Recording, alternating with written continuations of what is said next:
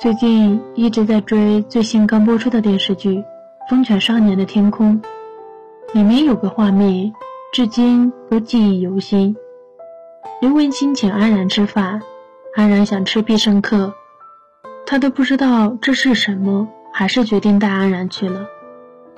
安然看着菜单，点了鸡翅、薯条、披萨和沙拉。而刘文清看着菜单上的价格，瞬间慌了，说了句：“我刚打完球，有点累，没胃口，不饿。”吃完饭后，两个人去逛街，买了双鞋。等回到家后，刘文清不解地问父亲：“老汉儿，屋头是做啥子的？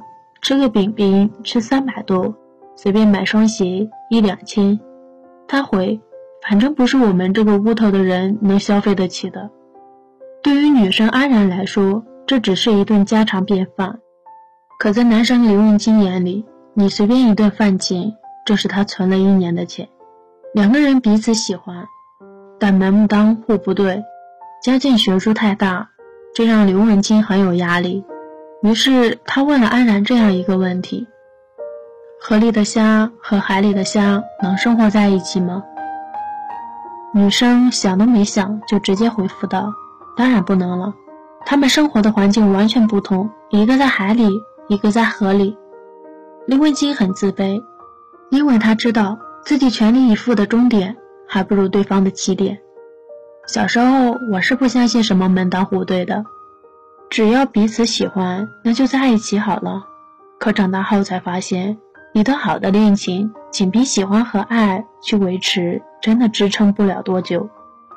门当户对讲的不仅仅是钱，背后折射出的生活方式、从小生活的环境、双方教育以及三观思想，很容易会打败所谓脆弱的爱情。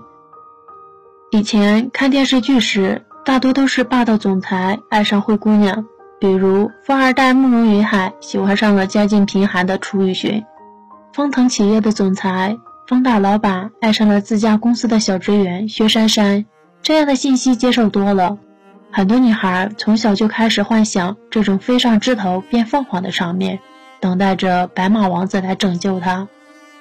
可现实生活真的会存在这种跨阶级的婚姻吗？我见过的至少没有。人都有阶层之分的，是什么人就会和什么人在一起。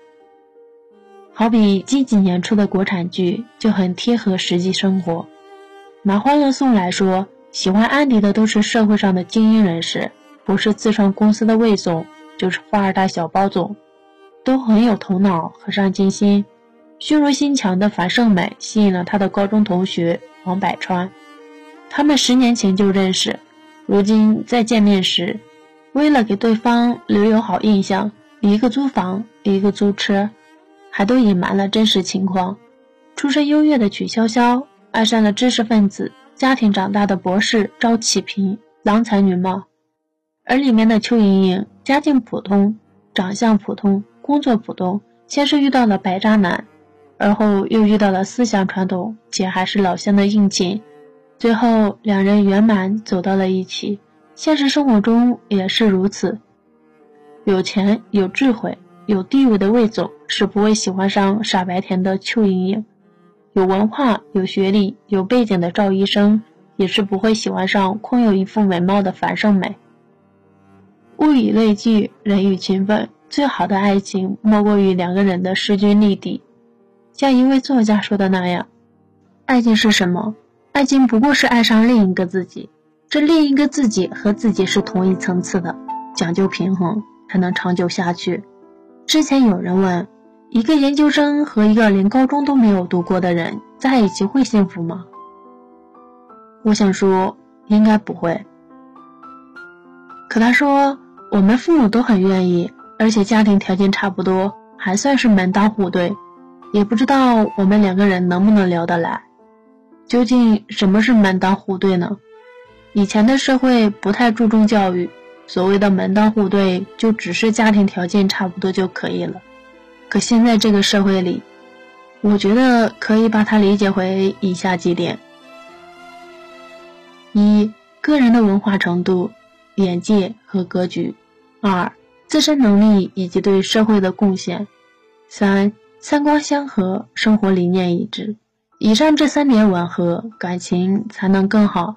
而且在这个时代，这些能力越高的人，自身的经济条件就很不错。现在有太多的人不依靠父母，靠自己的能力自立门户，因为他自己一个人就能撑得起爱情，养得起婚姻。正是在这样的情况下，如今的门当户对是来自精神上的，也就是两个人的世界观、人生观、价值观要相近。我懂你在说什么，他懂你在想什么，一起进步，共同努力，这样的关系才能长此以往的相依相惜。如果你还年轻，那个对的人还没出现，不妨先好好去经营自己。这个世界没有不对等的爱情。坐在办公室的白领不会喜欢楼下看大门的保安，坐在酒店吃高档西餐的男孩也不会爱上整日蜗居在家吃泡面的女孩。两个不同世界的人是不会有交集的。你以后想要什么样的生活，是要靠自己努力争取得来的。你只有慢慢变好，慢慢找到自信，才会遇见一个同频的人。我们大多数人都出生普通。在你觉得自己门户不高时，可以努力去提升自己的门槛。我很佩服那些自立门户的人，因为他自己就是自己最好的背景。谈恋爱，也许你有爱情就够了，但婚姻从来只需要门当户对。长大其实好复杂，好复杂。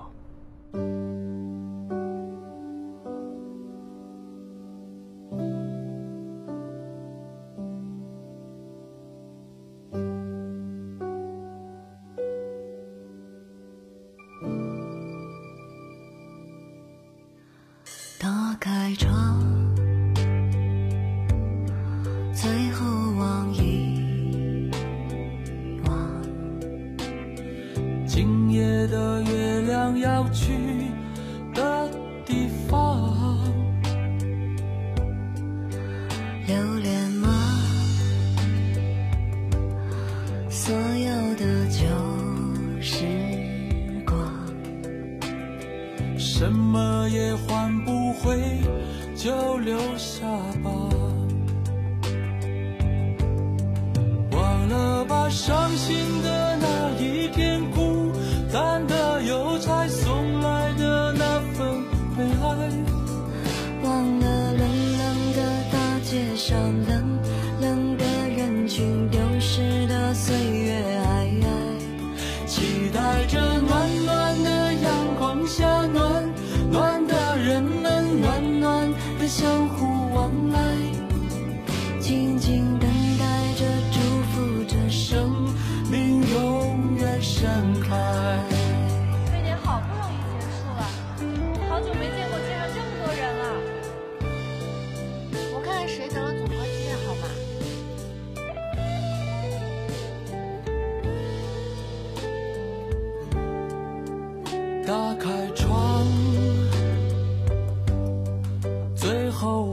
你今夜的月亮要去的地方啊？留恋吗？所有的旧时光，什么也换不回，就留下吧。忘了吧伤心的那一天，孤单的邮差送来的那份悲哀。看那蓝蓝的天空下，慢慢飘洒着幸福与快乐的爱。所有的人都在眺望将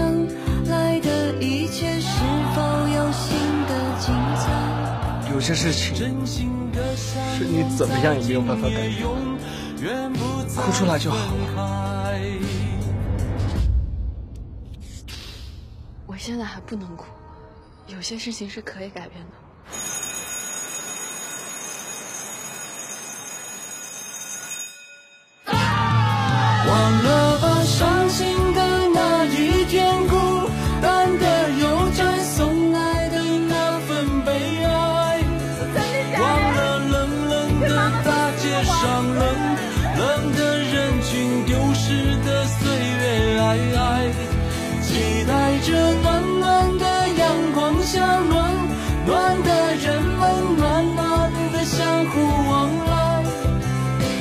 静静等待着祝福着生命永远我是土家第一号大学生。